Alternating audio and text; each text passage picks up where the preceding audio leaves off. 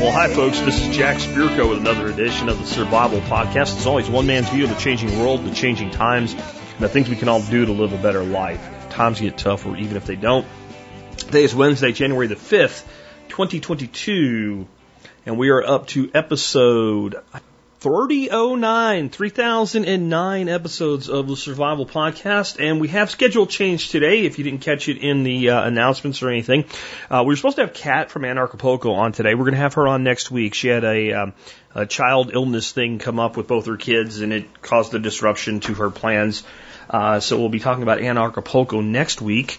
Uh, I reached out to our guest from next week and asked if she could come on today, and she said yes. This is uh, Ariel McGlothlin. If you think the name sounds familiar, you may know uh, her better by the term Feet North, Feetnith. I, I can't even say it right. Uh, but it is, uh, it means my nest. And I've had Ariel on before. Uh, she lives in a tiny home at about 6,000 feet of elevation in Wyoming. And when I had her on back in 2019, we discussed living in a tiny home and how she does all the things that she does to live there, how she acquired a place to put her tiny home, how they built a tiny home, what life is like, the, the, the, the work, uh, agreement that she has with the landowner. It was a really cool interview, and many of you guys follow her on YouTube and MeWe, etc. Well, uh, she had already reached out, and we had her booked for next week. We just we just flip flopped the two guests. We're going to be talking about something that we've mentioned in passing, we've talked about here and there over the years, but we've never like dug into, and it is the concept of com- uh, composting toilets. And if you think about this, this is actually a really important subject because many of us, even if we're going to have a primary residence where this is a non-issue, because honestly, if you have a septic system like I do, or you have city sewer, it's probably not something you worry about that much. Though it still might be a really great backup, or just a great way to produce uh, excellent compost. I know it sounds a little icky to some people and all, but it really is a better uh, environmental use of human waste than sending it down a pipe to somewhere to be processed in a giant filth stream, um, which which is just not good for the environment. But most of us we're gonna we're gonna go with the path of least the path of least resistance. But if you're gonna build off grid, it's gonna be an issue, and you're gonna have to figure out what you're gonna do with it. And it can save a ton of money over not only the initial cost of putting in a septic system, because many most places that will be an option, the servicing of a septic system over time. I've put, you know, in the last nine years here at this property, I've put a significant amount of money into up, you know, maintaining my septic. Uh, where a composting to- toilet, it, it's really not a high cost of maintenance, that's for sure. And there's a bunch of different options. We're going to talk about all of them. The other option I want, or the other thing I want you to think about with this is many of us are looking to build bug out locations. And you know me, I'm not big on unitasking with anything, including bug out locations. So I think if you're only getting a remote property so that you can run away if the zombies march and the UN blue helmets come and, and all of that jazz and dogs and pat, cats are raining from the sky and having puppy kittens, and, and unless, if that's the only reason you're having a bug out location, I don't think it makes sense. But owning second properties, having an off grid place to get away and fish and hunt and just re- recreate and things like that, and that also serving as a bug out location, that's really smart. Also being part of your investment portfolio. Well, a lot of us on those situations, we're going to build huge site built homes. We're going to build small cabins and things like that. And this is one of the things you have to figure out when you're taking that approach. What do we do when we got to go? You got to do something with it. You can't just keep it around in a bucket somewhere. That's probably not the smartest idea, though. There's actually a way to compost that way, but there's better ways to do it. That's what Ariel's going to be on to talk with us about today in just a moment. Before we get her on, let's go ahead and uh, hear from our sponsors today. Sponsor today number one is KnifeKits.com. Knife Kits has been around and supporting TSP for almost as long as TSP has been around. I brought my first sponsors on in 2009. Safecastle was the first company to sponsor the show, and they're still here. Um, but Knife Kits came on, I think, within about two or three months of me starting to take sponsors. And so that means they've been with us since 2009 and it's 2022. Great sponsor, great product, does a discount for the MSB. It's not huge, but they're on thin margins. So they do what they can. They have ne- I have never had a complaint. Think about this. I've been working with knife kits since 2009. 2009, and I have not yet had a complaint. That's kind of insane when you think about it. I have never, I, I really never even thought about it. I've never had one most sponsors I've had at least, you know, somebody reach out and go, hey, you know, like, well, did you contact them? You know, and then the customer service takes care of it or something, but like zero. Um, and it is just a great thing you can get into as a hobby, as a side hustle, a full time business making knives and other cool stuff. Check them out at knifekits.com. Next up today, the Free State Project. Here's an idea. The next time you're thinking about taking a vacation, why not take a vacation? Go meet some cool people at the same time that can hook you up with things that the general tourist doesn't have, but do it in a state that's great to take vacations in, like New Hampshire. You know, like one of my favorite places in the world is the White Mountains of New Hampshire. Just an amazing place. A little town called North Conway. It's awesome. I'll tell you, years ago, when I got out of the Army and I hiked from Pennsylvania to New Hampshire on the Appalachian Trail doing a section hike, I, I stayed in North Conway, New Hampshire for about a week until my ride came to bring me back home. Because I walked up, I wasn't walking back. And in that time, I almost moved there. It's, it's a pretty amazing place. And then, you know, you can determine whether or not relocating to New Hampshire as part of the Free State Project is right for you. If it isn't, you just had a really great vacation and met some cool people that are good to have in your network. And you can learn all about that by going to fsp.org forward slash visit NH. With that, let's get Ariel on. And again, Ariel was on back in 2019. I'll try to make sure I add a link to uh, today's episode if you want to go hear that episode where we go into more of the general aspects of tiny, tiny house living. And what you're about to hear from this point forward will be part of a live stream. Remember, if you want to be uh, involved with one of our live streams, the best way to make sure you get notified that you're gonna uh, that we're gonna have one is get on the Telegram channel, right? You can find that on every episode of the show at thesurvivalpodcast.com. Down in the resource links, you'll find our Telegram channel. Install Telegram if you don't have it already. Get on our channel and you'll just get our announcements. You won't be part of the giant discussion if you don't want to do that. Just my announcements out. And then I do, I do actually now broadcast to, even though I hate the platforms, I broadcast to Twitter and Facebook, uh, and I broadcast to YouTube. And YouTube's the one where you can get a reminder. So you can set that reminder. Also, I am live streaming out on Odysee and Flote, and I'm looking at adding some other platforms. I just contacted somebody yesterday that I was recommended to get in touch with that does live streaming, and I'm like, if I can, if I can stream with RMTP, I'll do it. So I'm continuing to add. I've upgraded my StreamYard account so I can go to eight destinations now and I'm trying to fill them all out so I get my money's worth. So lots of live stream options out there, not just ScrewTube, but uh, Twitter and, and, and Face Screw, right? Anyway, with that, let's go ahead and get Ariel on the show. And we are live. So with that, hey Ariel, welcome back to the Survival Podcast. I think I had you on back about mid 2019 and we just talked about tiny house living in general that time. Yeah, good to be here again. And uh, I also wanted to thank you for uh, for helping me out today. You were supposed to be on next week and we got in touch with you because we had a, a guest to have a conflict and, and thanks for being with us today and being flexible that way. I really appreciate it. Oh, you're welcome. Dorothy caught me right as it was coming in the door with the snow blowing in circles. I was getting three phone calls at the same time and I didn't recognize the number and you were not on my mind at the moment. And she said, I hey, bet not. Why Yeah. would I be? Hmm, I'm not that, I'm not that memorable. well, no, it's not. Not that. I was just thinking about blizzards and firewood and, and dumping ice water Yeah. for birds at the moment. Yeah, because let's real quick before we dig into this, show people uh, what your abode's like. I've got your blog here, uh, and just by the way, folks, Ariel's an amazing photographer, so uh, Oh, you can just see some of the, the the imagery of her tiny home in Wyoming. It is Wyoming, correct? yes, sir. And uh, four season photography here. You can see the leaves just starting to turn there, and she's in the middle of the snow now because it's January, and Yep. we're we were we were discussing our our opposing views on what cold constitutes. I'm sitting here in a hoodie because it's 45 degrees outside, and uh, Ariel's sitting there and it's probably zero out or something, and she's all comfy, but she's also next to a wood stove, right? So, um, Yeah. We're gonna dig into uh, composting toilets today, which I think is a great topic. I'm glad you reached out on it. You're right. We've talked about it on the air, you know, here and there, bits and parts. Uh, we've had some, maybe some segments on it, but we've never dug into the topic as a whole. I think it's important. But before we do that, kind of, uh, you know, we were just looking at there. Tell people a little bit about you, where you live and how you ended up, you know, living the tiny house life.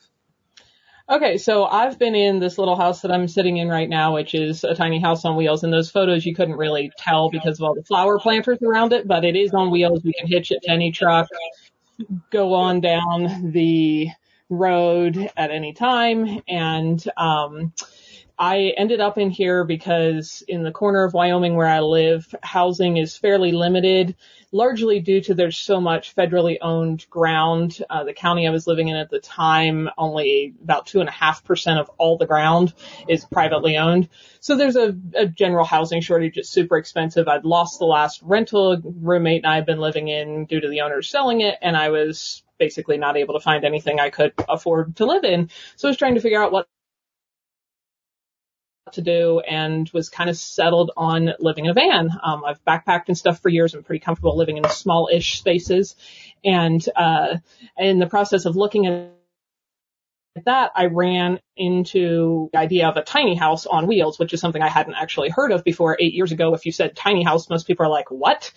Um, and I looked at that and was pretty quickly like, oh, in my climate where you can't really see out the windows, you can see they're bright white. That's because we have a whiteout blizzard going on right now. It's cold for much of the year here. There's snow on the ground usually eight months a year. And I thought a house actually built like this is built just like a, you know, stick built custom home construction.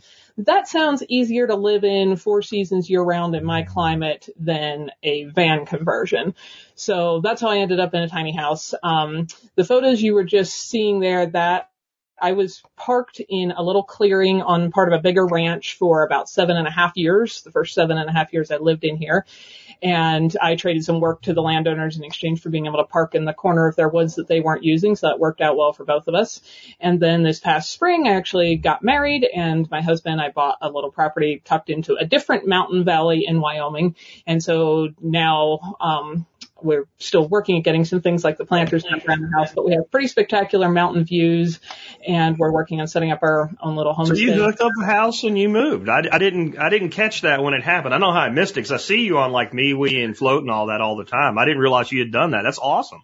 Yeah, so that's one of the nice things about having a house on wheels. You buy a little chunk of ground that's that was bare land when we moved here, and you just roll your house in, and day one you can live in something comfortable. Um, we do hope to maybe down the road build a small house attached to the ground, but for now this is what we have, and so that's what I'm speaking to you from. That's very very cool. So um, I believe when you were on the other property, you did have grid power for some things. Or do you have that now, or are you fully off grid with this new property? No, so actually I was fully off grid.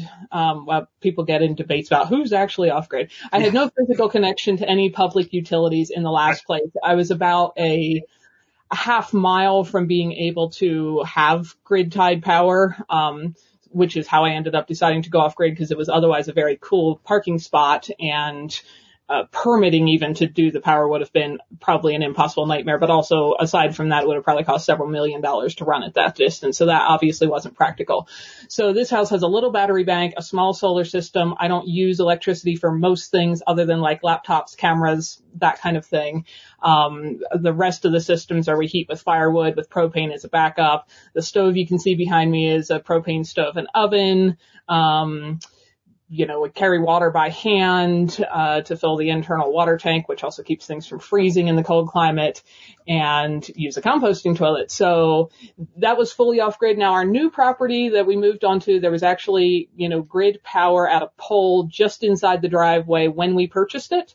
So we're in the process of getting into my husband Clay. We've built a shop for, you know, his business. He's a builder.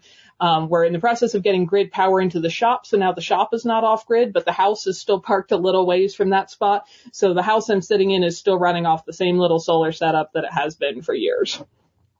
Which that shows it works well because if it didn't, y'all would have parked it closer, right? So like obviously it, yeah, I guess, you know, you had a pretty good trial period, seven and a half years. If it didn't work, you would have done something about it. So that's cool. Yeah. Um, Yeah. the water is something I've always wondered how people in a climate like yours deal with because it's, it's, it's a pain here. You know, we do get some cold weather. We had 19 degrees a couple of days ago. I know that's like, you know, every other Tuesday for you, but for us, Well, that's, that, that's that freeze water. You know, but what, but once water's frozen, it doesn't care that it's like, well, it doesn't usually get that cold here. The water's like, I don't care, I'm frozen, right? so like, when you say you carry water, well, where, where are you getting it from that it's not freezing up there? Is it, do you like have a well that it's, insulated so bed or I've done two different things. In the previous location, um, there was actually a stream very close to the house and I could have used water from there, but if I was going to use the open stream water for drinking, just because there's massive amounts of wildlife in our area and stuff that poop in the water, I would have wanted to filter, treat, UV light, something that water before drinking it. So that would have certainly been an option, but that would have been a little more work. So what I did was literally just drive to a neighbor's well that had a really good well and I'd fill up all my water jugs and I'd drive them back to my house and pour them into my internal tank because there is no external plumbing on this house, which is one of the reasons I don't ever have an issue with things freezing up here because there's nothing outside to freeze. So the whole interior of the house would have to get below freezing before I'd have a problem. Um, but of course that's work. You just got to manually carry a bunch of water and that's heavy. Um, it and that is was- heavy. I knew I didn't want to do that part of that lifestyle forever. I've been doing it for a lot of years. It works, but someday I don't want to be 80 years old and having to haul water jugs around. Um, this property, we're very fortunate. It was one of the reasons we purchased it. Um, has at- at the moment just a single hydrant out in the middle of it, but it is plumbed to a gravity fed spring that's coming from a couple miles up the mountain above us with beautiful spring water. And because it's coming downhill with gravity pressure, it's actually coming out of that faucet. I think we tested like 85 pounds of pressure right straight out of the faucet Oh, there. We you can blow up a hose. Like you can't actually Yeah. hook a hose to it and then close the end of the hose. You'll see the the hose starting to do this. Um, so you have to leave it free flowing if you're going to have it open on something stretchy like a hose. But anyway we have now great water. But because the hydrant is also kind of toward the other end of the property um, and because it's very cold outside right now, I am still basically just taking my same water jugs to the hydrant, filling them up, and then pouring them in the internal tank, which is kind of back there in the corner Gotcha. under the sink and stuff. So there's still no external hookup here, which we may get to at some point, but to keep a water line from freezing here, you need to be pretty far underground, um, like five, six feet. So getting that kind of thing installed is a good bit of work. And so that hasn't happened yet. So- some year, some year, right? Like, I want to dig into the composting toilets, but let's, one more real quick thing that made me think of, how are you doing your heat for showers? Are you using like an on-demand gas heater? Um, close. It's an on, uh, it's not an on-demand. It is a propane water heater, but it's a little Okay. 10 gallon tank. Our Okay. water here tends to be really cold. I actually had friends with another tiny house on wheels come visit with their house, which is cool when you have friends who Yeah. have houses on wheels and they just show up with their own house. Um, and they had an on-demand heater, which had worked most places they had traveled. And they found that our water is so cold here, whether it's coming out of the ground, coming out of a creek, or coming out of a spring, that their heater was only able to make it kind of lukewarm. It couldn't actually heat it. Um, yeah, that makes sense. Because it's just such a big temperature difference. Yeah, you're So- dropping it, you're dropping it by a, or you're raising it by a certain amount of degrees. So where you start matters. Like, that's what people say here when they're like, well, it's, it's, it's 81 in your house. It's like, well, it's 125 outside. right? Like, that's pretty good. Yeah. That's what we got in August. That's what you, you know, I don't like it, but it is what it is. Yeah, so that's that's worked really well. It's very efficient. Uh, it very, uses very very little propane, and with 10 gallons of water, you're not going to take an hour long shower, obviously, um, but you can take a shower, and it, it reheats water pretty fast. So that works. So let's dig into the uh, the composting toilet aspect because I, I said during the the intro of the show that there's a lot of reasons that people out there might need this, you know, as a, as a thing in their in their life. One is it could be an emergency backup. Two is that a lot of us are looking to have kind of a place like you do, but maybe we don't want to live there full time. We want kind of a bug out location. And that's another piece of infrastructure that adds to the expense. So having a simple solution like composting toilet could work. Uh, for some of us, we want to build off grid. So that's, that's another piece of infrastructure eliminated. Septic tanks work great. I have one. I'm not unplugging it, but I'll say that I've put some money into the damn thing in the eight, nine years I've been here. And, and I, it's, it's not maintenance free. Like you, you don't just ignore it and pretend everything's going to be all right forever. Um, so there's a lot of reasons people in this audience might be interested in this. And can you start out with the basics of, well, how do they work? And I know there's different kinds and different kinds work a little bit different ways, but the general principle of, of how they work. Yeah, so that's one reason I thought this would be of interest to a lot of your listeners because um, whether you want to do it full time as I have been for years or like you said, you just want a backup. It's one of the main things I see with people who are like, they've got their backup food, their backup water, their backup generator, etc. And they haven't thought about what are they going to do with their poop if their regular system isn't working, whether that regular system is run by, you know, a well needing power to pump water to your septic tank or, you know, grid tied, um, you know, city sewer and so on. And so yeah, there are a lot of reasons one might want to have one. And I often hear people say, well, you know, in a temporary situation, I could do this or I could do that. And I think those things you're describing are all awfully complicated when there's a really simple solution to this, folks. and then um, what is temporary? Like well, that's another thing. People say, well, temporary. Well, like, what's temporary? You know, um, usually everything being frozen in Texas is temporary, as in a day or two. Last year it was temporary, as in 14 days. It starts to wear you out after a certain period of time. And in and, 14 days, you're going to have to poop more than once. Yeah, and I, I'm going to say, like people, like, well, you know, the, the sewer works. Well, I'm going to tell you for a fact that last year, everybody water froze, so nothing to take the water down the pipe, and a lot of people's toilets literally froze. Right? Mm-hmm. Like you, you got, you know, for us, we had a pool and we knocked a hole in it and we got a bucket of water and down you go. But we had backup heat. Like for a lot of people, that was one of their big problems they had in suburbia. So that, that's mm-hmm. a very, very valid point you made. Yeah, and if you, you know, if you've got just a power outage for a couple hours, if you have some extra water, you can just manually pour it in a toilet, and as long as it's not frozen solid, it'll still force it to flush and and go away. But yeah, if temporary is 14 days, you probably may not have a pond to draw that much water out of, and if it's frozen solid on any part of that plumbing, then then it's not going to work. Um, so yeah, as far as the actual logistics, um, there are a lot of styles of how to do this, but basically what you're doing is taking what a lot of people call human waste, um, which isn't a word I even really like because if something is useful, it's not waste, but your human excrement, humanure, human poop and pee, whatever you want to call it, um, and putting it in eventually turning it into a, a useful soil additive rather than shitting raw poop onto the ground, which can, that will add some nutrients back to your soil, but that can also spread some microbes and have some problems. Or pooping in what most Western countries do is poop in your clean drinking water, which creates sewage, which is a, a different kind of hazard to deal That's with. That's actual and, waste right? That's actual yeah. waste. we are yeah. creating and, waste. Yeah. And for most people, they don't think about it because it goes away. You know, you've, you've hit flush and you don't see it anymore. So, um, somebody had asked about, you know, realistic expectations. One thing I'll say right at the start is if you're going to use a composting toilet, you are going to, at some point, depending what setup you have, you are going to be manually involved with dealing with your poop that's a fact. It's like I have a wood stove. I am manually involved with that thing. If I don't cut firewood and I don't put it in there, the house is cold. There's no just setting a thermostat and going away for 10 days or whatever. Um, so you do need to have that expectation. Now there's ways to have it set up to take more or less work involved, but there is going to be some involvement. There's no just awaying it. Not that away is a place that's just out of sight and someone else is dealing with it.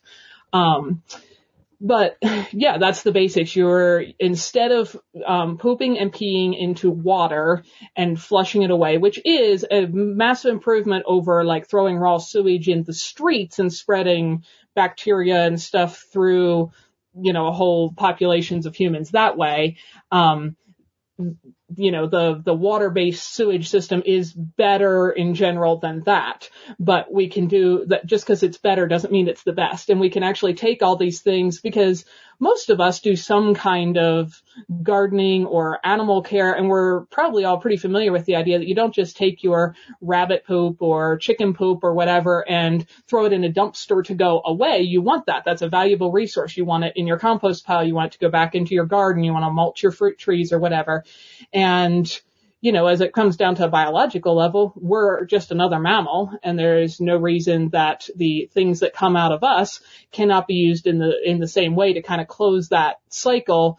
And rather than creating toxic waste, have a useful product that goes back into the soil and, um, doesn't have these sanitation issues and doesn't give you a, a, toxic pile of waste and keeps bringing all the nutrients you consume, you know, back into your circle instead of making them go out of the circle somewhere.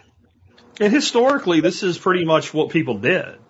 Like, like this, this is the original way that this problem was dealt with. I remember I read a book called Just Enough and it was on the Edo period of Japan, which was one of the most sustainable societies ever created. Not necessarily people like when I covered that, people were like, "Oh, there was terrible things about." It. I know, I didn't say I wanted to live there. I'm just saying there's things we can learn from any situation. I didn't want to live under a samurai lord. I don't mean that, but um, mm-hmm. they had they they called them uh, uh they called it night soil, night soil, right? They called they called the, the waste product itself night soil. Yeah. And there was night soil people that would come like and, and take it away because people would compost in their little house, but then they would come and remove it and they would compost it uh, further and then sell it back to the farmers and to uh, other places that were growing food. And it turned out that like the poop of the samurai lords sold for higher cost compost than than than the plebe, right? Than the peasant because they ate a better diet. So the, the, the farmers that were using the compost knew that it was more, uh, rich, right? Like that's, again, it's not, you know, common Thanksgiving table dinner talk or anything, but it is historically what people have done. And it is a resource that we're, we're not only sending away, we're creating a problem when we send it away. You know, I mean, exactly. my system is water based, but it doesn't leave my property. You know, mm-hmm. basically my system is fer- fertilizing my entire back field and what we're talking about doing is more of like a control of where it goes. Yeah, and and sometimes a factor, like you said, you've had maintenance on your system, and I think your system was already there when you guys yes. moved in. If you're looking at totally bare land and installing a system, that's a fairly big financial cost as well. Um, oh, right now, if I had just decided to build here on this rock pile that I live on, we they would all be composting toilets because the cost of doing this in the 70s when it was done wasn't too bad. Mm-hmm. The cost of doing an install here today is crazy. Insane. and I'm far enough back in time that I have like a standard septic, even though we have this, the, the soil tap we have here. They wouldn't even let me do that. They would make me do an aerobic one with the sprinklers and all. And then it's more cost. There's no mm-hmm. way I would pay to install a septic system today if we were building from scratch on this property. No way. Yeah. Yeah. Yeah. And just in case anybody's wondering, since we have done this move here, and like I said, I don't want to haul water by hand my whole life. I do yeah. intend to poop in a bucket my whole life. Um, I've been doing it for years. I'm totally fine with it. We have, you know, we do intend to hopefully somewhere down the road build a small house attached to the ground, but we have no intention of installing a septic system or any of that. None of it is existing here and there's there's no reason to add it. We're both perfectly happy with with this kind of setup. But yeah, that's you know it's it's a big expense. And for some people, I mean, I think a lot of us, you know, who tend to want to live off grid or homestead or whatever aren't necessarily rolling in with, you know, massive bank accounts where money is, is no object at all. And so a big expense like that is a, you know, a, a real factor for a lot of us. And it's more true now than it ever has been. The, the place you're living in that you built would cost you two and a half times at least to build today on yeah. building material increases, just on the material cost of increase. So the off grid dream is getting more and more expensive over time.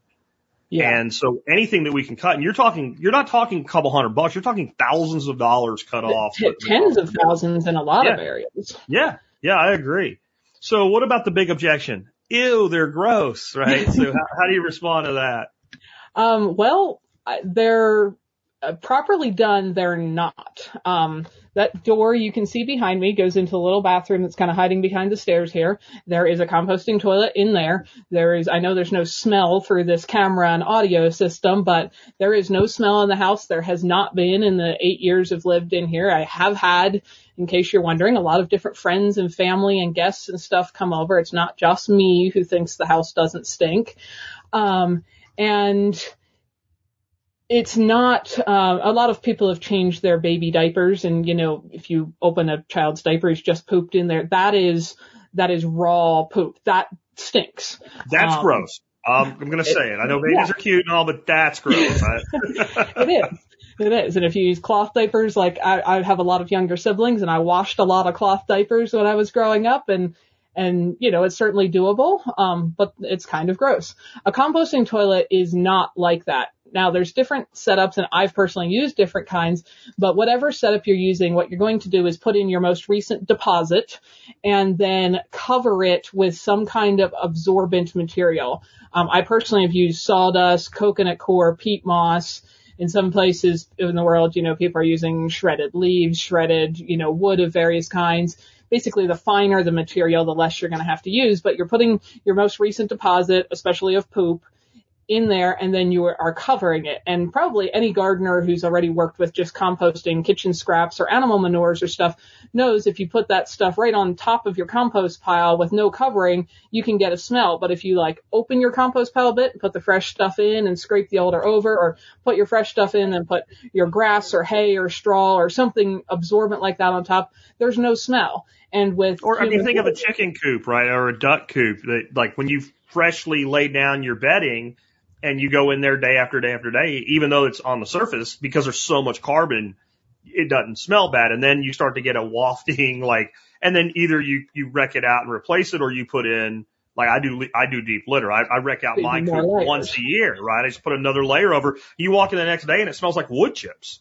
Yeah. Right. So if it works yeah. for 40 ducks, it'll work for two people, right? I mean, because ducks, uh, we've just had oh, ducks yeah. for the first time in this last year. They make more poop than like anything else for their body size. It's incredible. Definitely and they've just decided they love our porch for some reason for the last week, and we've got so much stuff out there from Christmas we can't hose it all down. So yeah, that's what I was thinking of when I said that because I go out to my coop every morning. It doesn't smell bad. I think one of the reasons people get this in their head is people that travel and go to like campgrounds, uh, national You're parks, thinking of pit toilets. Right. Yeah. And like, so there's a, a place, Rocky Mountain National, I was at not so long ago, maybe four or five years, and we went on a jeep tour and they stopped and like 50 people run in to use the the one stop there is for the facility on the three hour drive. stinks. Oh my god! And it's like, especially if it's know, warm. There's hundreds of people a day using that, and there's no carbon right? Like that's not yes. the same. So I think when people go to campground toilets and things like that and they think, oh, that's a composting toilet, that is not what you're talking about putting in no, somebody's house. Not at all. If you just have a bucket or whatever container of poop and pee with nothing else in it, just open to the air, that is going to stink for sure. Um, but no, that is not what I'm talking about. And now just to clarify something, um, there really are very few toilets, despite the name of being called a composting toilet, where all the composting happens inside the toilet, um, because you're usually adding fresh deposits every day because you continue being a human that pees and poops. And so normally to finish the composting process, and I'll talk about in a minute with how mine's set up, definitely a lot of breakdown happens inside my toilet. But when I go to empty it, there is still a, a finishing process that generally happens outside in a pile, a bin, you know, something like that before it's actually fully composted. Um, but oh, yeah, it is, it is nothing like having just a, a pit toilet. Those are really, really stinky and nasty. Which, um, but, which most outhouses were as well. That's how people ran outhouses. Exactly. They dug a hole when it got full, they moved the house and they dug another hole. Like that's, yeah, and yeah. some people even call them bucket toilets because there's a lot of bucket versions that are very easy to yeah. make of a, a composting toilet setup. But apparently there is actually something else formally called a bucket toilet that is more like that pit toilet. You just poop and pee in a bucket with no covering material and then dump it somewhere. That is not what I'm talking about either. Me, that no. is also smelly and nasty. Do y'all um, do anything with separation of liquids and solids like um, I've used some that basically there's like a little instruction on the wall for guests, and it's like if you do a solid deposit, you know, you go with a couple handfuls of of, uh, of sawdust, and if you make a liquid, you do a, a single. And I mean, I, I don't, I don't know. I mean, to to to me, it makes sense that you might separate, but I guess different systems work different ways. Personally, here, a lot of my liquid deposits go outside into a pile of straw. You know, I mean, it's easy. Yeah, so I've done both. The one that's in the house um, is actually a Nature's Head brand composting toilet that does have a urine diverter. So there is a, a bin for solids and then there's a separate tank for liquids. Um, that, and it looks more like what people think of as a, you know, normal toilet. So if you've never used it before, and I was a little nervous about this when I first moved into my tiny house and I realized that I wasn't, you know, logistically I wasn't going to have the option of digging in a septic system on land I didn't own into the granite side of a mountain, you know, that wasn't going to be an option. And so I was nervous about the idea of having a bucket of poop in the house. Um, and the nature's head is, probably good for somebody who's scared of that um, because it just looks more normal and less scary. Um, since then, I've also used bucket versions where there is no separation, and there's pros and cons to both systems, which I can get into, but they uh, they're actually simpler and easier, I think. Um, I do like the urine separation because in the summer, um, I, I use urine as fertilizer. Urine is very high in, yep, that's a nature's head. Um, very, very high in nitrogen as well as other nutrients. And if you even buy, especially more organic fertilizers, you often see urea as an ingredient listed, whether it's from a human source or an animal source. That's pee, folks. That's what you're putting on your plants if you buy fertilizer that has urea in it. And for almost everything, including veggies, um, I, if I take urine and I don't measure this precisely, but if you do about one part urine to about 10 parts water, that is diluted enough to not burn anything. And that goes on all my flowers, herbs, veggies. Um, you know, I kind of take turns rotating it through as I empty, you know, urine buckets through the summer, just giving everything a shot of that as fertilizer. Things seem to grow super happy. If you remember back to all those flower planters you saw around the house at the beginning, they've been fertilized with urine for years. And the only thing I don't do that on is it like a lettuce crop or something where I'm going to eat the leaves in the next day or two. Um, then I, you know, and I'll even fertilize lettuce with it when they're little and I know I'm not going to be eating them for the next month. Um, Sure, but makes sense.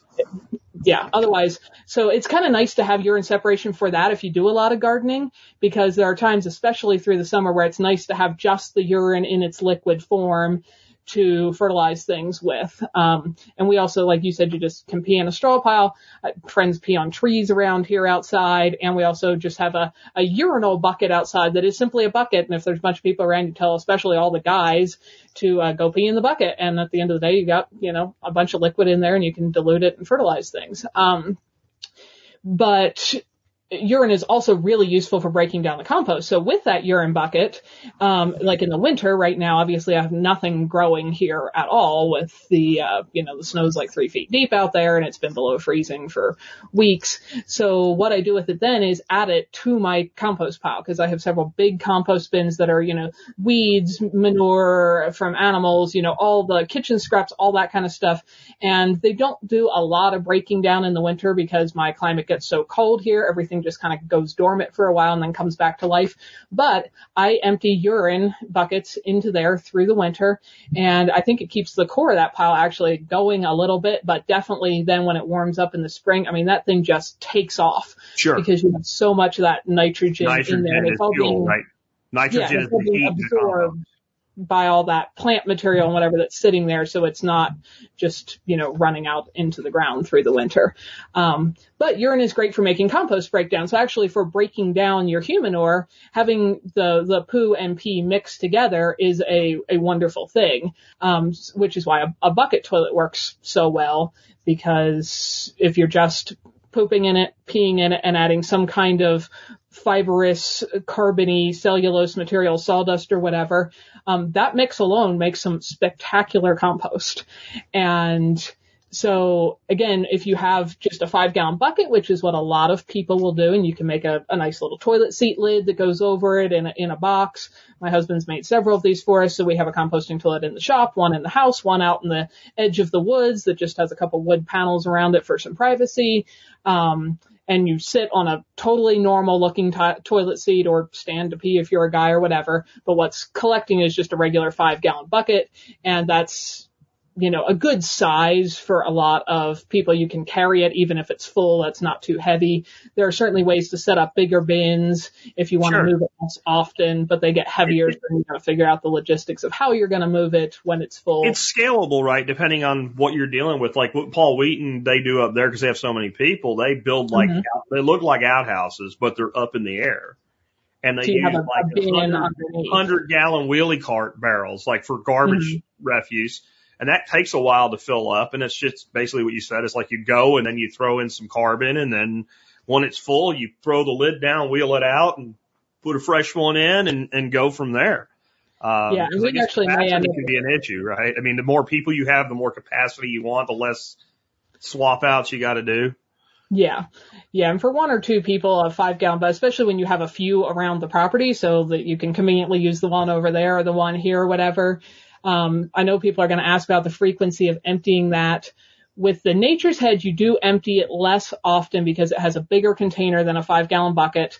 And so for a lot of years, I was the only one here in the house. And then I did something which I don't know of many other people having done because I don't empty it as frequently. I put earthworms in my toilet like red wigglers you buy from Jim's Worm Farm or whatever, and you can start your little composting setup in your garage. I've never heard of it, but it makes sense, right? They, yeah, they're like happy.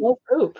I mean, They it's one of know. their favorite foods. Yeah. So I, I just dumped, you know, years ago, like 500 or whatever you bought in the little bag that they mail to you in, in that toilet.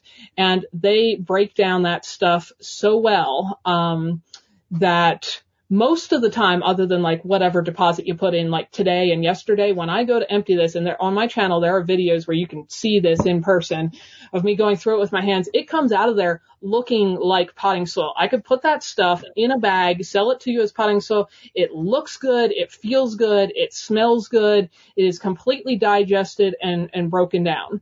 Um, and and so that's really nice. And because they do help break it down, I empty that less often. So with the Nature's Head and one person using it, I would probably say I emptied it usually the solids bin every three to four months, um, Okay. which is not a big deal because I'm only doing that three or four times in a year. And as I said, you know, there's some manual work involved in that. You just, you kind of lift the toilet seat lid part off and you take the bin out. And I still always further compost it outside before adding to the garden.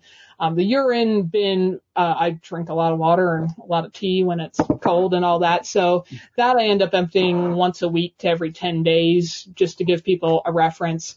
The five gallon bucket version, um, we tend to empty more often.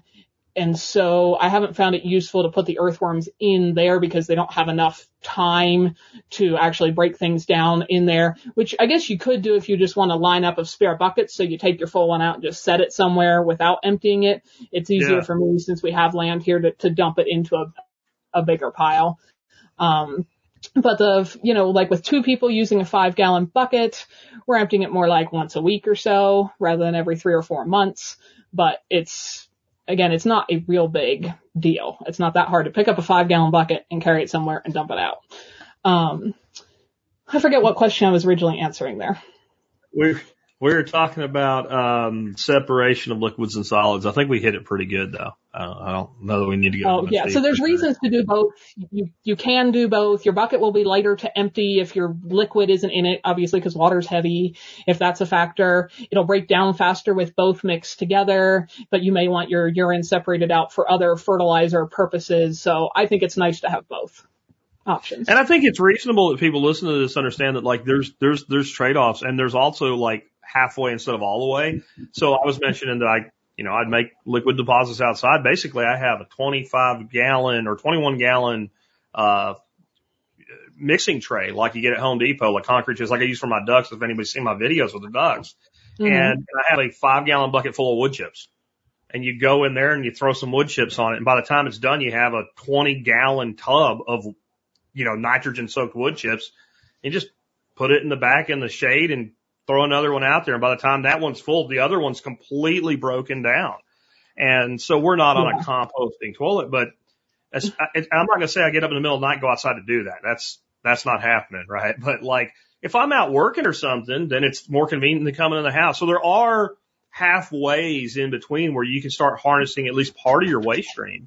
And sure. you know, if you don't want to go all, all in, and then if you do that, you might look at her crack the window in Wyoming. I Uh, know this, wood stove over here is actually, Look my seat is beside it and I am getting hot.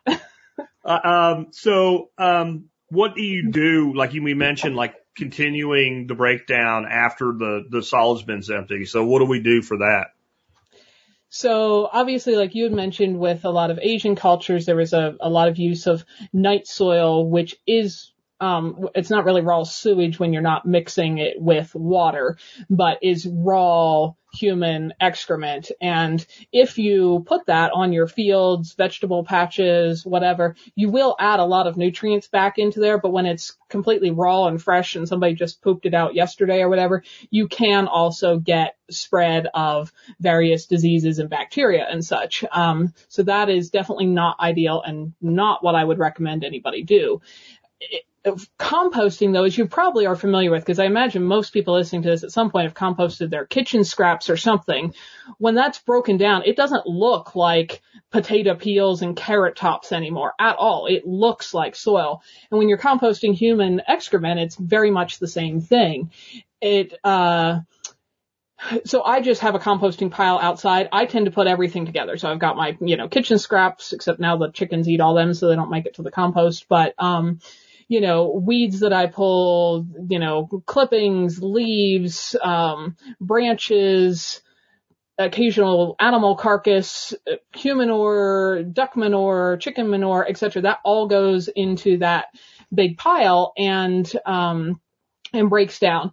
And there's some fascinating science on what compost in general, not necessarily specific to, you know, human excrement can break down, but, you know, how it can break down even things like TNT and, you know, the, the microbes in the compost, you know, disassemble that stuff into a few harmless molecules and so on. There's a fascinating study from right outside of Chernobyl when there was, you know, a ban on exporting any vegetables products from the area because of, you know, radiation contamination. One farmer who had been applying a lot of compost to his soil for decades, they ran the test on his veggies and they, they thought they did it wrong because they couldn't find any trace of, you know, radiation. So they did it again and they ran it again and they still couldn't find any trace. So the best conclusion is the microbes ate all of it.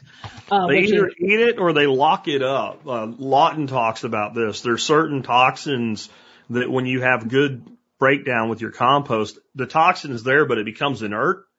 It and nothing becomes bound and locked up, and then the plant the plant doesn't want it, right? So the plant, like, I, I was asking him about this a long time ago, and he said, like, you know, if you had cadmium in your soil, your plant doesn't want to eat cadmium. Your plant's not going to eat, even cadmium doesn't even really need to be bound up because the plant's not going to do it. But if mm-hmm. your pH were to get low enough, that the cadmium becomes water soluble, then you, your plant might be forced to drink it. But when we compost, we take a lot of these toxins and we actually, if they're still there, we lock them up. Uh, even in some situations, like in desert farming, where we have salt and we have salinity in the soil, the salt is there, but it becomes inert and it doesn't affect the plant anymore. It's kind of crazy. It's like nature has this solution to every problem that we can create if we'll just, you know, follow the, the textbook that it's laid out for us called the planet. Yeah. So it, it breaks down and you're doing the same thing. You're not just making a pile of just poop because if you made a pile of just poop outside, that would stink and you wouldn't like it, and your neighbors wouldn't like it and whatever. But you're doing the same, it's, it's probably already covered with your sawdust, coconut coir, peat moss, whatever covering material you're using. Um, but when I dump a fresh bucket outside, I will kind of do what I said, you know, open the, the outside of compost, put the fresh stuff inside. This also helps get it cooking down faster and kind of scrape the, the drier outside part back over. And then there is no smell. And, um, if you're more comfortable, you could certainly have your own, you know, Humanure composting bin that's over here and that's only Humanure that goes and all my other compost stuff goes here. I've for years now been mixing the two together um, because it makes it. I mean, just like you add, you know, horse or cow manure to your, you know, yard waste or whatever to help everything break down well. Human manure does the same thing. But if you're not comfortable with that, you can certainly make your own human composting bin over there and and not mix the two. Um, and then there's it seems to be from what I've read and my best understanding of compost, you can break a lot of things down, including a lot of you know the the handful of harmful microbes that could spread disease in two ways. Either you can get things up to a certain temperature and cook them to death, or you can wait a certain length of time. Um, and so in my area, my compost pile definitely gets hot in the summer, but like I said, right now it's totally dormant. It's way cold out there. Everything's just kind of sitting there. It's not going to do any more breaking down until spring. And so what I do is be sure I give it plenty of time. Um, when people have tested this, they've actually like poured E. coli, polio, you know, typhoid, whatever all the waterborne, soil-borne, you know, human illness causing things can be into a compost pile and then tested to see how long does it take for that to go away. Um, I think they've been able to find no trace at all of any of those things after a year. What I do just to be extra safe is I give everything two years. I'm always building a compost pile this year and then I stop that and I fill the pile beside it the next year. And so, so everything always has two years before I'm actually taking that finished compost and putting it on things.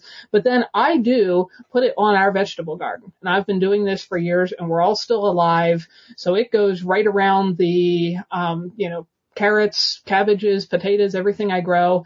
If you are either really freaked out by that, because some people are fecophobes and just completely paranoid about that, you can also just put it around landscaping trees, you know, put it around your pine trees or your blue spruce in the yard or your oak tree or whatever.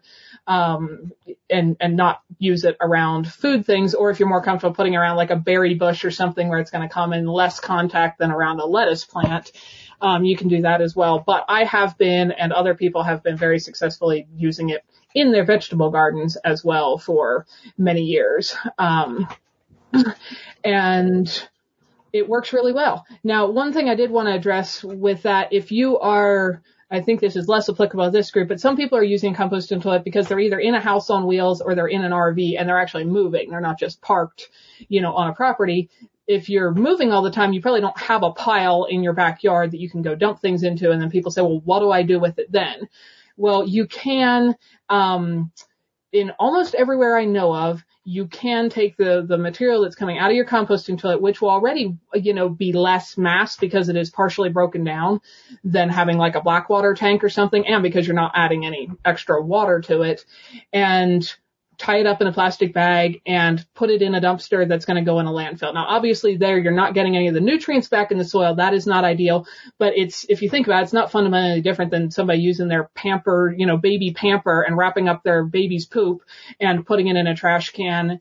And, you know, as long as it's wrapped up like that, as far as I know everywhere in this country, landfills accept human waste wrapped up in plastic, which again is not an ideal. They don't inventory it anyway. Like if you toss that in a dumpster or something, like there, it's not like there's some guy when it gets there going, oh look, like opening every bag to and see then what's figuring inside. out who put it in the dumpster, right? Like I, I think that's that's uh yeah, yeah, we have plenty of baby, like you said, baby diapers is probably a huge part of landfills to begin with. And I would actually say what you're talking about is less because it's not wrapped up in plastic and God knows what else is in a baby diaper, right? It's, it's, it's, it's fundamentally breaking down. I, I know I'm a heretic and all, but I would probably like find a nice little tree somewhere that needs some fertilizer and kick some leaves away and bye. Uh, but that's just me. Yeah, and like you said, it can add a ton of, of nutrients back. It's fascinating to look at, you know, and again, like you said, not everything is ideal about the culture by any means, but some of the huge cities in China and such that have had lots and lots of people for thousands of years. Because some people are like, oh, this will only work if you're, you know, out somewhere remote with lots of acres all to yourself. And so you couldn't possibly do this if there's lots of people close together. But like you pointed out, there was night soil collectors and this wasn't, this wasn't like garbage collectors that we're used to thinking where you pay them to come get your stuff and make it go away. This was people who paid you to take your poop because it was so Yeah. valuable. And there was, there was apparently even like wars and fights and backstabbing over who got the, the local poop contract to be allowed to pick up everyone's night soil and come the into waste industry is is tied in with the mob still today for a reason. It's profitable and no one really wants it except the people that understand the value of it. And you know yeah, that's but then those saying. people would come collect, you know, if you were in a, an apartment or whatever and you didn't have your pile in your backyard because you didn't have a backyard, somebody'd come collect your bucket. They'd take Yeah. it right outside the city. And, and then unfortunately some were just spreading it raw on the land, which like I said adds a lot of nutrients, but you can Yeah. get disease. But it allowed there to be like this green belt of, of food production right outside a big city with enough nutrients in it over hundreds or thousands of years without depleting that soil to feed all those people inside the soil, or I mean inside the city without having to bring, you know, like, I don't know what the average is in the US now. Every bite of food you eat has traveled 1500 miles or something on average before it gets to your grocery store. Yeah, Um, this could be a thing if we wanted it to be. And it's interesting study of history too. I really never thought about it this way, but like that term night soil has in different languages has different pronunciations or whatever, but it's the same thing. And like in Japan, where I was talking about in the Edo period, what they would do is they were using rice bran because they were all Mhm. rice growers. So they would use the, the bran from the rice for tons of things, including cleaning dishes and all, but it was also their carbon source. So they had a carbon source and they, like when I read that book, there was no evidence of any widespread disease caused. In England, they were doing pretty much what you said. They were getting the buckets taken outside and throwing it on fields. And there was, you know, typhus outbreaks and things like that. And those were just almost the same, one element left out. The carbon being left out caused it to be a much bigger problem. And I don't think they were being rigorous in Edo like we were talking about, like a year and whatever. It was much faster turnover, but the carbon alone was creating that bond. And, and, and Well, it's, And compared to a pit toilet, when you have a compost pile, I tend to make my bins out of pallets because that's easy and they're free to me.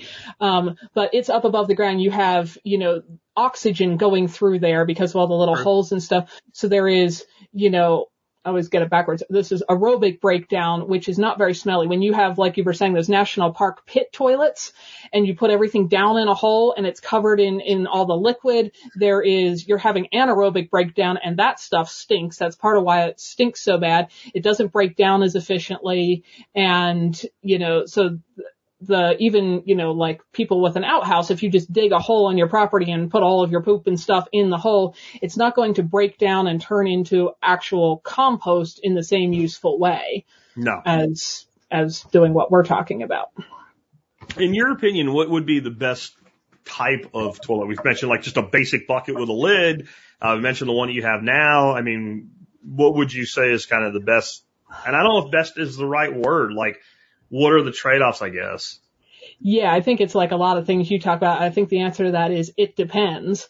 Um, I I like having both here actually. Um, now a Nature's Head toilet is still, you know, far and away less expensive than installing a septic system, as we discussed. They run about a thousand dollars, but they are still more expensive than you know building a a more bucket system where you can probably get a five gallon bucket for free or a couple dollars and, you know, build a little box yourself, which isn't free anymore if you've got to buy the lumber because that's expensive, but still a lot less than a thousand dollars. You can build a box with a toilet seat that opens and closes and slides a bucket under it, um, for, you know, somewhere between free to a few dollars. And I like, I, I really do like that I have both here. In hindsight, I didn't have a ton of, you know, extra money around right when I bought this, this tiny house. I would have just gone with the bucket system instead of paying extra to have the nature's head. But like I said, I wasn't yet comfortable with the idea. And, um, so that's what I did. But now that I already have it, like I said, I like having the urine separation and you can build your own urine diverters.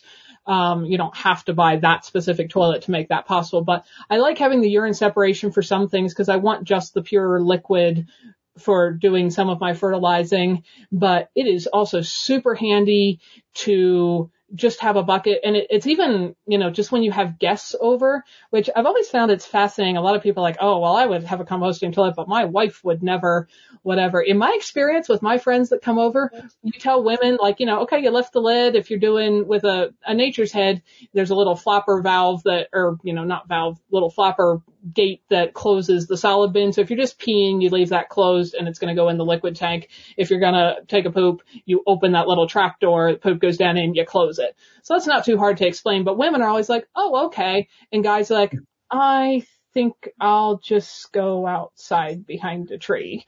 Um, for whatever reason, guys seem to be way more freaked out by that than most women that I've had over. I don't know if it's But- freaked out or it's just that it's so easy to just go out and go behind a tree. Like Which it's is- like they have an option that y'all don't, right? Like because even when we Yeah. do like the big workshops here, because we bring porta johns for that, we have like 90 people here for a week. Like Mhm. that's not that's, That's not a lot of happening with buckets, and it's not happening with my uh, you know it's not happening with my my 300 gallon septic either. We tell the Mhm. guys just go to the the back fence and pick a spot, right? Mhm. Randomly, like it, it's one less thing to organize. Uh, and because of one person in eight years, we have to say the back fence. not the front fence on the road because somebody did it, right? Like, and Oh, sober too. Just saying, right? Like, but I think maybe it's just because, like, I don't know, like when my grandson found out he was allowed to go outside and pee, like that's all he did for like a week. Oh yeah. Some of us guys, we like to pee out in the woods, man. It's just a thing. yeah. But as far as, you know, if you have just a bucket set up, it is a little less, you don't even have to explain that, open the trap door, Sure. etc. Is that you lift the lid just like you do on every other toilet you have ever seen on your life. You sit down and you do whatever you're gonna do, and then instead of hitting flush, you grab that little scoop sitting beside there and you put a, a scoop of whatever carbony material we're using, sawdust, etc. on top. If you still smell it, you put another scoop on, you know. Um, it's Simple. very simple. Yeah, if you can't work that out, you probably don't need to be using it in the first place. Right? like, I mean, like there is a, you know, um, I guess too, like if you wanted to do separation, you were doing a self-build bucket, you could just make a two-holer. I mean, Well, that we was, that have was, that in the shop right now. We have, um, I actually don't find it that difficult to, I can personally, as a woman, for the women out there, I can sit on the top of a five gallon bucket, just the actual rim of a five gallon bucket and pee. Um, but my husband did make a really nice little box with a regular toilet seat. So we have two sitting right beside each other. One gets both. It's fine if you pee in there some too. But if you know you're just peeing, open the other one that's the urinal bucket, you know, and sit or stand or whatever you want to do. And that's, that's very uncomplicated. We, we talked about pathogens, so I don't think we need to redo that. But I, I noticed here in your notes you had a, a thing about um, pharmaceuticals, and we did have a question from one of the people in the live feed about that. Uh, that person said, I think that their wife is on uh, maintenance medications for epilepsy. And so they were concerned about the contamination of, of someone that's on a continuous use of pharmaceuticals. Is that, is that an issue or? I think that is a consideration. Unfortunately, it is also with our, you know, liquid sewage systems as well, because what, what I think is a little bit funny when people are like, oh, you poop in a bucket. That's so gross. I think, do you know what your city does with your water? You poop in the water. They, they run it through a bunch of filters and it comes back out of your tap and you drink it. Now who's doing something gross here? Um, Yeah, and even- on, on adding to that before you go forward, the other thing that happens is every single nursing home, hospital, clinic, et cetera, when they get expired medications, they dump that crap right in the toilet and they flush. Like I've seen pictures of like, you know, like bus trays full of just every color of drug you can think of going down the toilet and then that's going through that same sep- uh, sewer system and coming right back out your tap. That's why and like if you're on city industrial water, you stuff have a too. I mean, a lot of you know industry stuff is going into that same city septic system, Yeah. and and it is a problem. I mean, that there are some of those pharmaceutical contaminants that are getting through that you know that whole filtering system that sure takes out all the solids and chlorinates it and whatever and kills a lot of microbes. The- We don't have a good system for filtering out some of those pharmaceutical drug compounds. So that is somewhat of a concern. Now, if you're on your own property, you know what you take. And this is another thing that I, I find fascinating. People somehow think that, you know, I eat a carrot and an apple and an egg or whatever for my meal and it goes through my system of my body.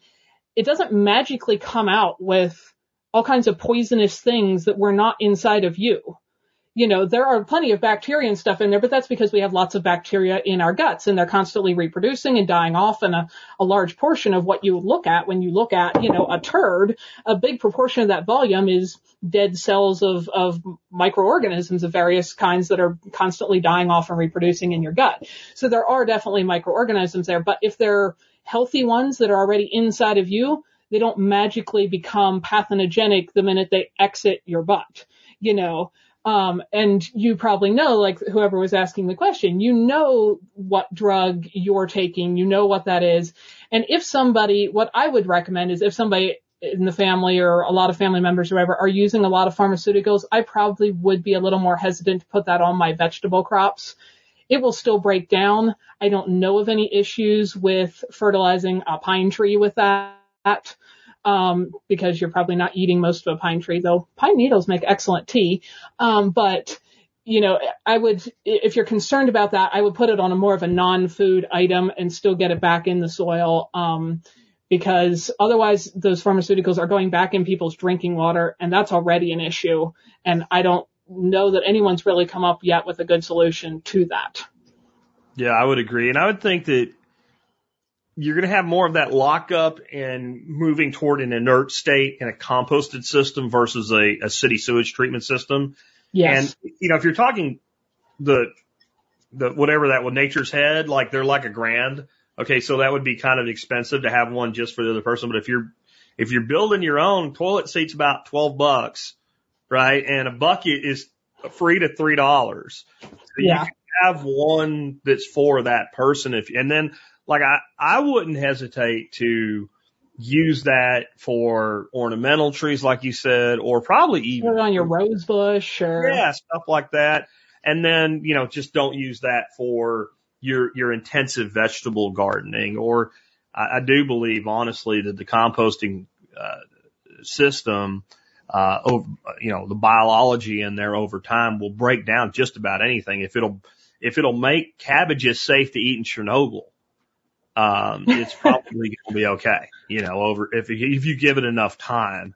Um, Yeah. it's amazing what time does. I remember watching a documentary one time and it was, uh, these buildings in Chicago where they'd been abandoned like in the 80s, which isn't that long ago.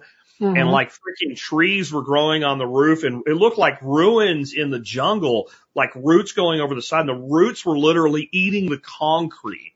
yeah, and just and I breaking that- heart. You know, the timeline in our mind of reality is, does not match nature's. Um, if we can go from the 1980s to the to early 2000s when I saw this documentary, that's 20 years to Mhm. trees eating concrete. As long as you're not throwing it on, you know, your greens that you're going to harvest that day, I think you're probably okay. That's, that's Yeah, and I wanted, I wanted to go back real quick to one of the things you were saying. uh, You don't, it's certainly not like you have to decide, I want to only ever use a composting toilet of some kind in my life, or I'm going to keep using my city septic system. Um, because like a lot of people in this audience have backups. Maybe you have a generator, not because you run it every time you want power. You have it for when your power goes out. Um, so even if you're like, ew, that's kind of gross. That lady is weird. I don't want to poop in a bucket.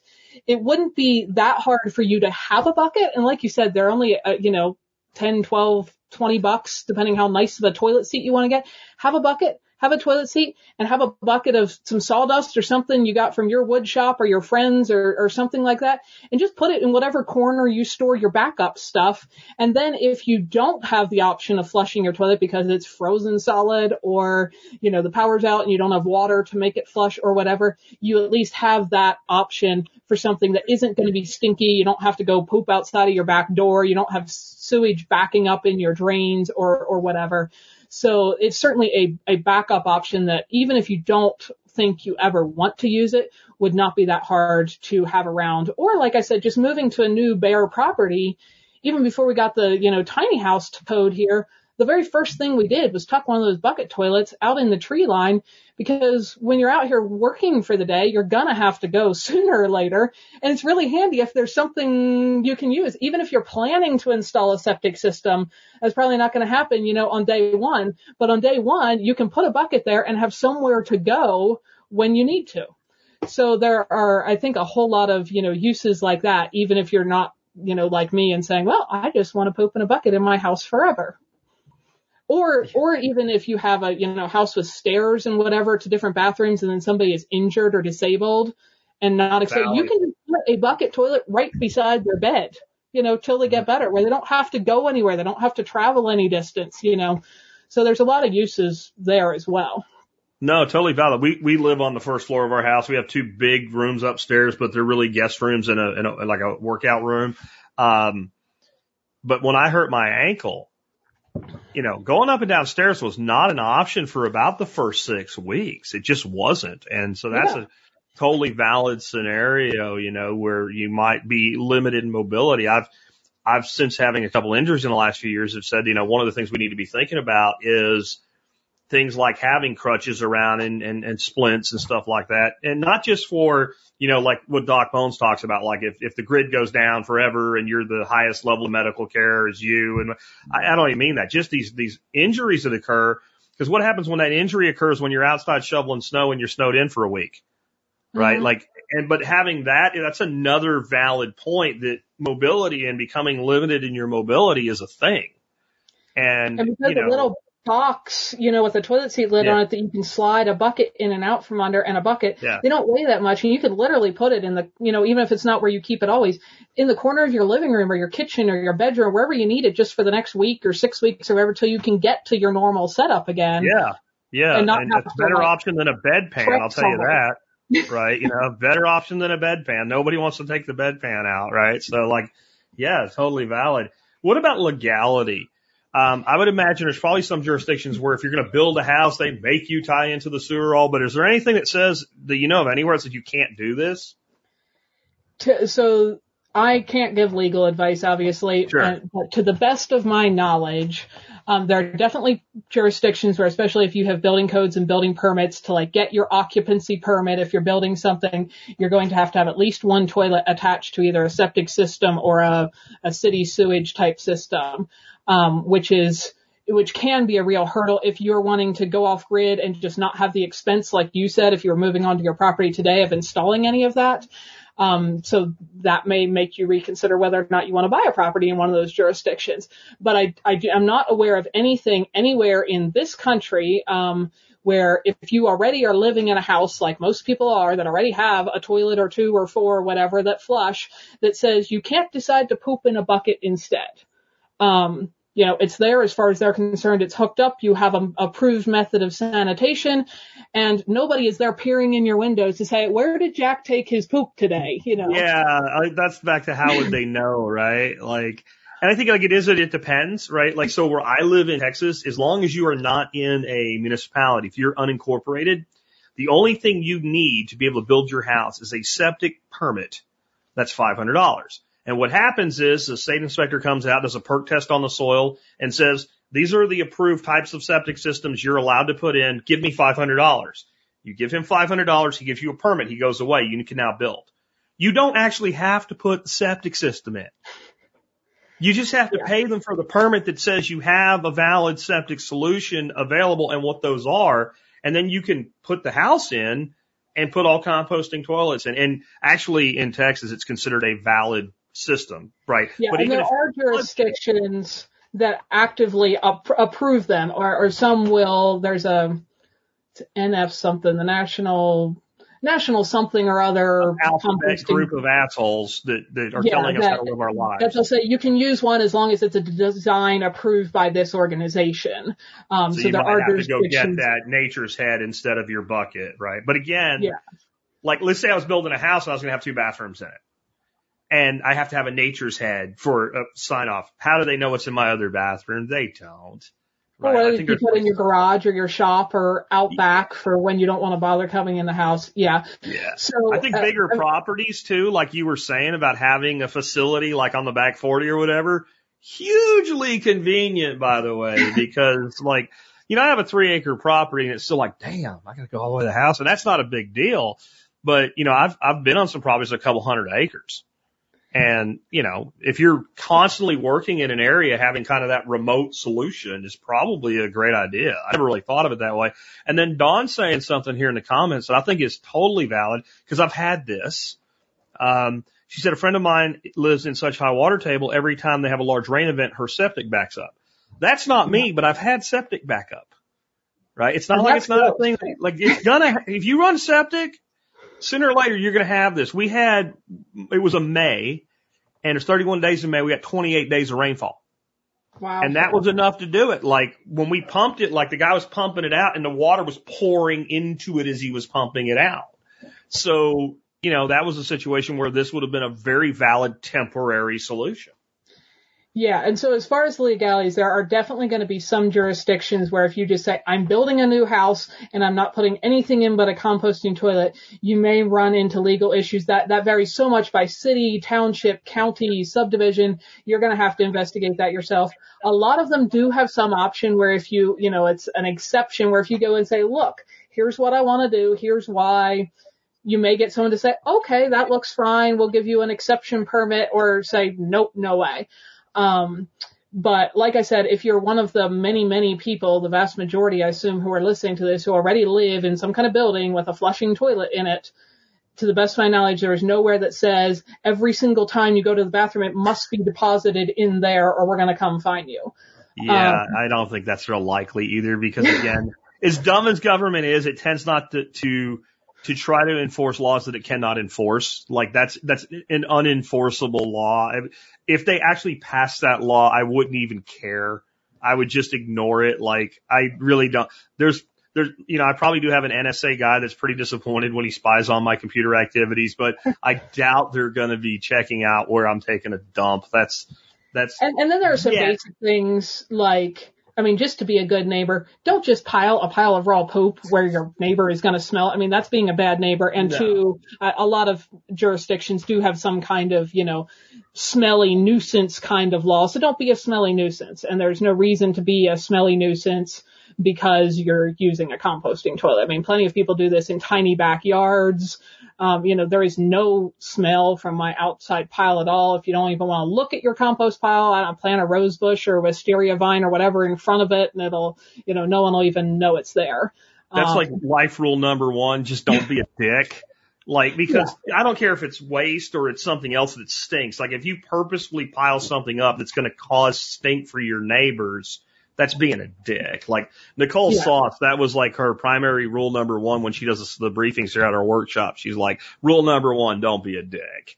And that'll solve, we we don't have to come to the other rules once we, once we, like, when you do this thing, are you going to be being a dick? Yes, don't do it.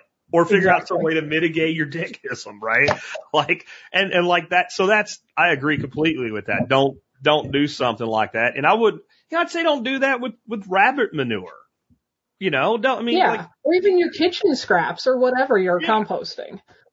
Yeah. Yeah, composting Um, is like there's responsible ways to compost and irresponsible. I don't know about you. I never have a fly problem on my compost piles, but people that just throw raw vegetables and stuff on top of their compost piles, you go by their compost pile and it sounds like freaking World War Three of flies. You know, they're everywhere. Yeah. So yeah. like, and it's often stinky.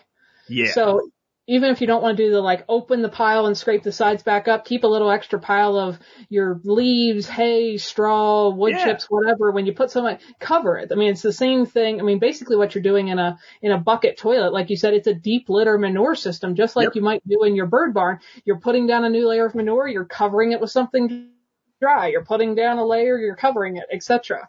Um, and, and then there is not any smell.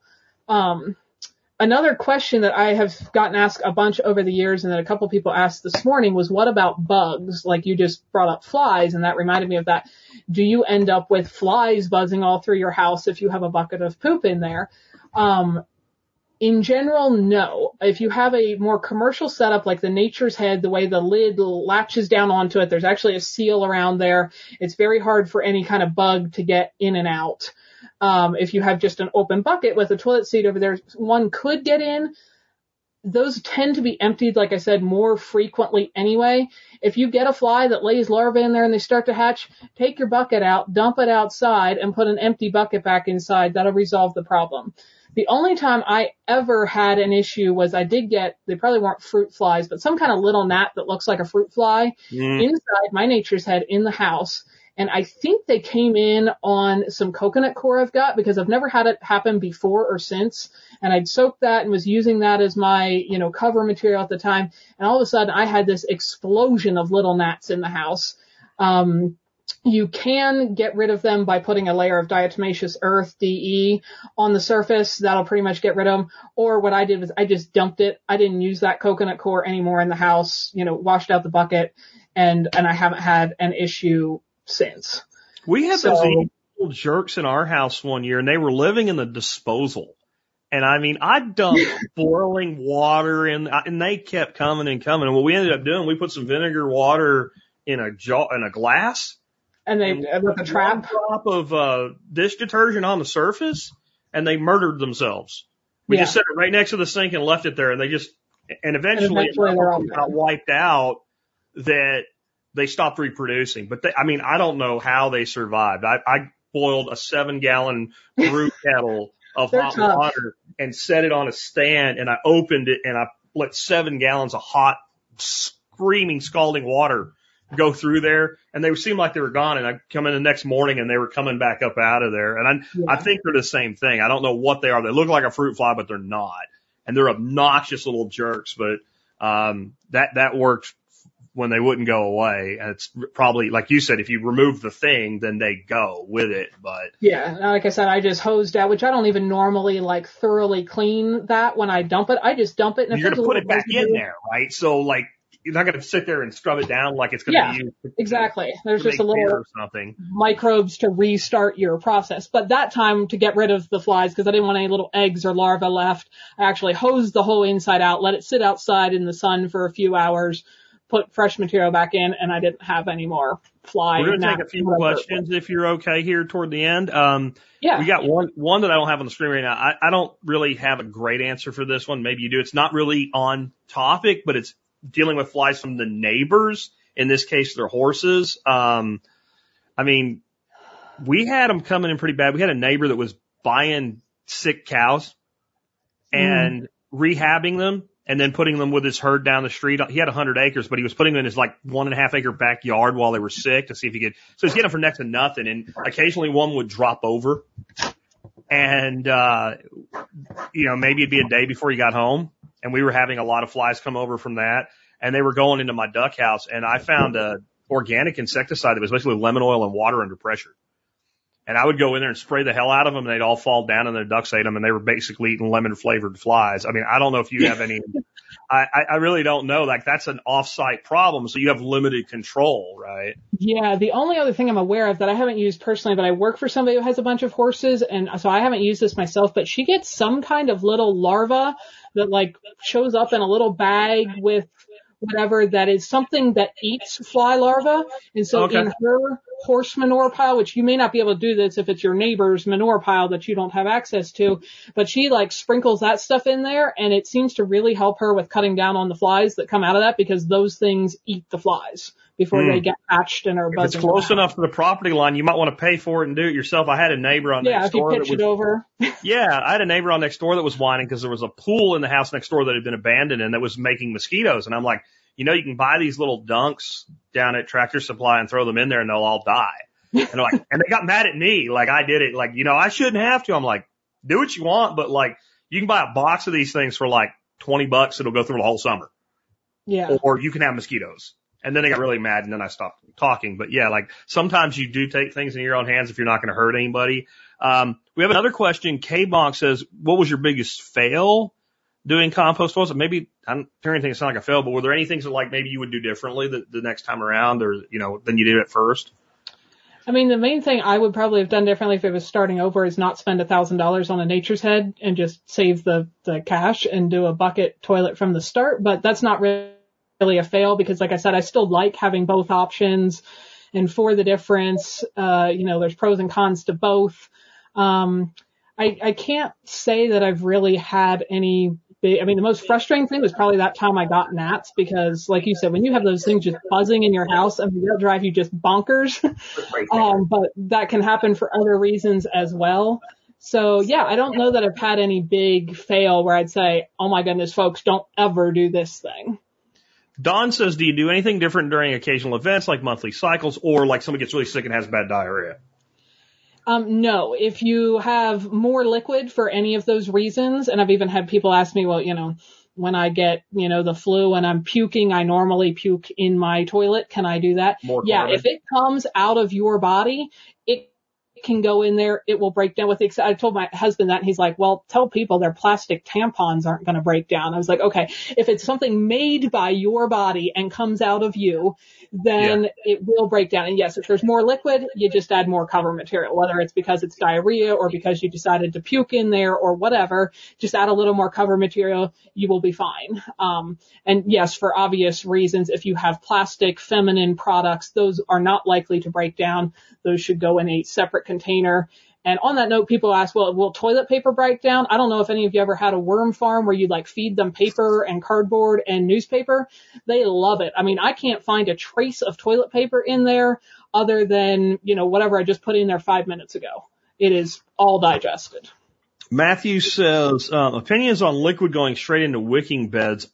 Personally, I'm not sure exactly how you would do that. I wouldn't necessarily advise for it or against it, but I think I would be more toward the dilution method and going ahead and directly watering with that rather than going down into the basin because you're going to get a more efficient use by the plant and then any excess is going to end up down in your basin. That's, that's more, what are you, what are your thoughts on that? Yeah, I mean, I haven't done that. If you wanted to figure out a way to plumb it so you had water and urine coming in and was already diluting it, that, that might be possible to automate that. Um, but that seems to me like it would be a lot more complicated to design and build because if you're not, if you just put, and there are a few things like around the base of a tree, you're not going to burn it, but urine is high in nitrogen. If you just pour, pour straight urine, like think about all the dog pee spots in your yard where something Mhm. peed straight on it, it's dead in the middle, and then there's this grass that's 10 times taller than everything around it.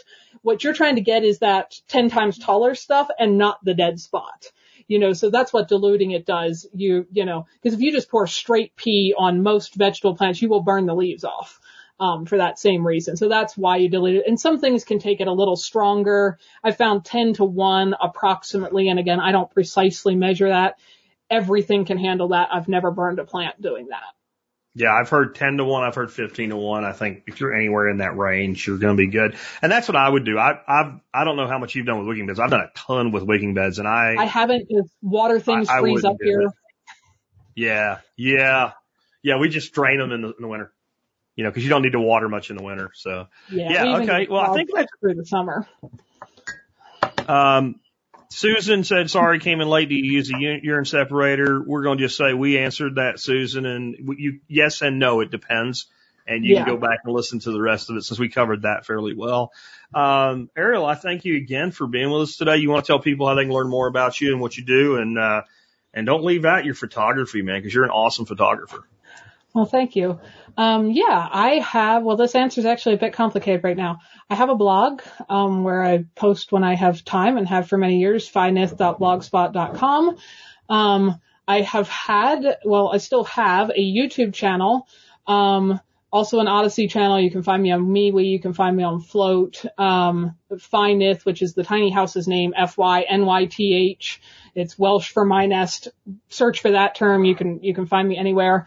Um, there are no current videos within almost the last month of my YouTube channel because Google has got me locked out. And that is due, as near as I can tell, they turned on two-factor authentication without my knowledge or consent. And the phone number they have is one I have no recollection of giving them, but it's an old phone that is no longer in service. I have yet to find a resolution to this, so I cannot access anything in my Google accounts, including posting new videos. So there are new videos on Odysee. I'm continuing to work to resolve that, but I have devoted literally a couple hundred hours to trying to figure this out at this point. And unless someone inside Google decides to help me, I don't know that that will ever be resolved. Um, so there is a channel that's got 640 something videos on it at this point, 70,000 subscribers. You can find tons of info about, about what I've done over the years there if you use YouTube. But at least until if or when that gets resolved, if you want to see current stuff, you're going to have to go to like MeWe and Odysee where I'm currently able to share things. Great, and I appreciate. It. We got one more question here. I think this one's for me. It says, "Can we see recast videos with chat?" Uh, yes, you can. Um, sometimes it takes a while for the chat re- refresh to show up. Little tip for YouTube creators out there: if you don't specifically mark your live streams as not for children, um, then your chat will work when you're doing your your broadcast, but the, it won't work in the replay. So just just so people know that. So if you want to go back and look, yes but sometimes what happens when you do a live video like we're doing on YouTube right now on the YouTube side anyway, the video is basically streaming live and then it's still streaming live when you watch the replay as it renders to the final product and until that final product works, sometimes the chat replay doesn't show up. So one thing that might work, Ariel, and I don't know if it will because I know they did that change with the two factor. Sometimes it will allow you to identify yourself if you put the YouTube app on your phone through the YouTube app. I don't have, I've never used a smartphone. Yeah. So that, um, is You probably a partly, friend with it, maybe. that's probably Yeah, partly why I- they're mad at me. But, um, yeah, so you can find Of lots course, of how videos. could you log in on the app if you can't log in? Like that's, yeah, damn it. I don't know. So Yeah, YouTube, so you that's guys a need current to have freaking frustration. Customer service, man. Wouldn't it be great, you know, if you actually could get an answer to something from a Yeah, that would be nice. Multi-billion dollar corporation that we contribute to by making content for them. but I Ah. do still make photo or you know videos post photos they can all be found on odysee they can be found on MeWe and yeah if you're interested this is totally different than you know living off grid or composting toilets but i also happen to love wildlife and i live here in the wyoming mountains where there is lots of cool wildlife you know mountain lions and grizzly bears and wolves and elk and moose and stuff and so uh, if you go to to MeWe or any of those places you'll find a link to also just my photography website if you like wildlife photography as well and I've got that in the notes. I've got all of that in the show notes so people can link to that as well. So they can just get over to episode 3009 at the survivalpodcast.com for all those resources. And if you're on YouTube watching it or any of the other video channels, there's a link to all the resources in the video description. Ariel, thank you for being with us. Great discussion. Go ahead. One one quick thing. It's a resource that's not mine that I didn't mention yet. Um, Mr. Joseph Jenkins wrote a really awesome book called The Humanure Handbook. So if this topic fascinates you and you want to learn more about it, um, I didn't actually read that book till I'd already been using a composting toilet setup full time for quite a few years. But he's an excellent writer. He's very funny. He's got a good sense of humor. So if if reading a book where you learn more about composting, reusing your waste, and get a good laugh out of it sounds good to you, that's that's also worth looking up the Humanure Handbook. It's an excellent resource. Okay, great. I appreciate that. And uh, again, thank you for being with us today. This was a great discussion. And uh, again, thank you for for working with us and being able to kind of flip flop with another guest because that helped us out a lot today. I was all ahead today. I've been ahead since we got back. Every day I'm ahead, and then every day I'm not anymore. So uh, I really appreciate you with that. You have a great day. Thanks, Jack. Thank you. Hey, and a great interview, and you guys really should follow Ariel. You can find her on Flote and MeWe. She's very active. She's active on other platforms too, but she's very active on both of those. Uh, I see her posting cool stuff all the time. If you're one of these people who are like, you know, my problem with social media is it's all political crap. Follow people like Ariel. Uh, you can also follow her YouTube channel, and she's an excellent photographer. She has, uh, I don't know, she has some pictures in her photography portfolio that are like lifetime accomplishment photographs, like a cougar mother with its cubs. And she is a fantastic photographer. I've got links to all her stuff in the notes today. Definitely check her out and follow her if you haven't. And I'll try to remember, I haven't done it yet, I'll try to remember to get the link to our previous interview into the notes as well for you. With that, let's go ahead and wrap up. Let me remind you again, on Saturday, Anarchapulco watch party tickets to come here to my house and hang out with me and eat some of the best food you've ever eaten and meet some of the best people you've ever met and have a freaking blast and learn a ton go on sale at 10 a.m. Saturday, this Saturday.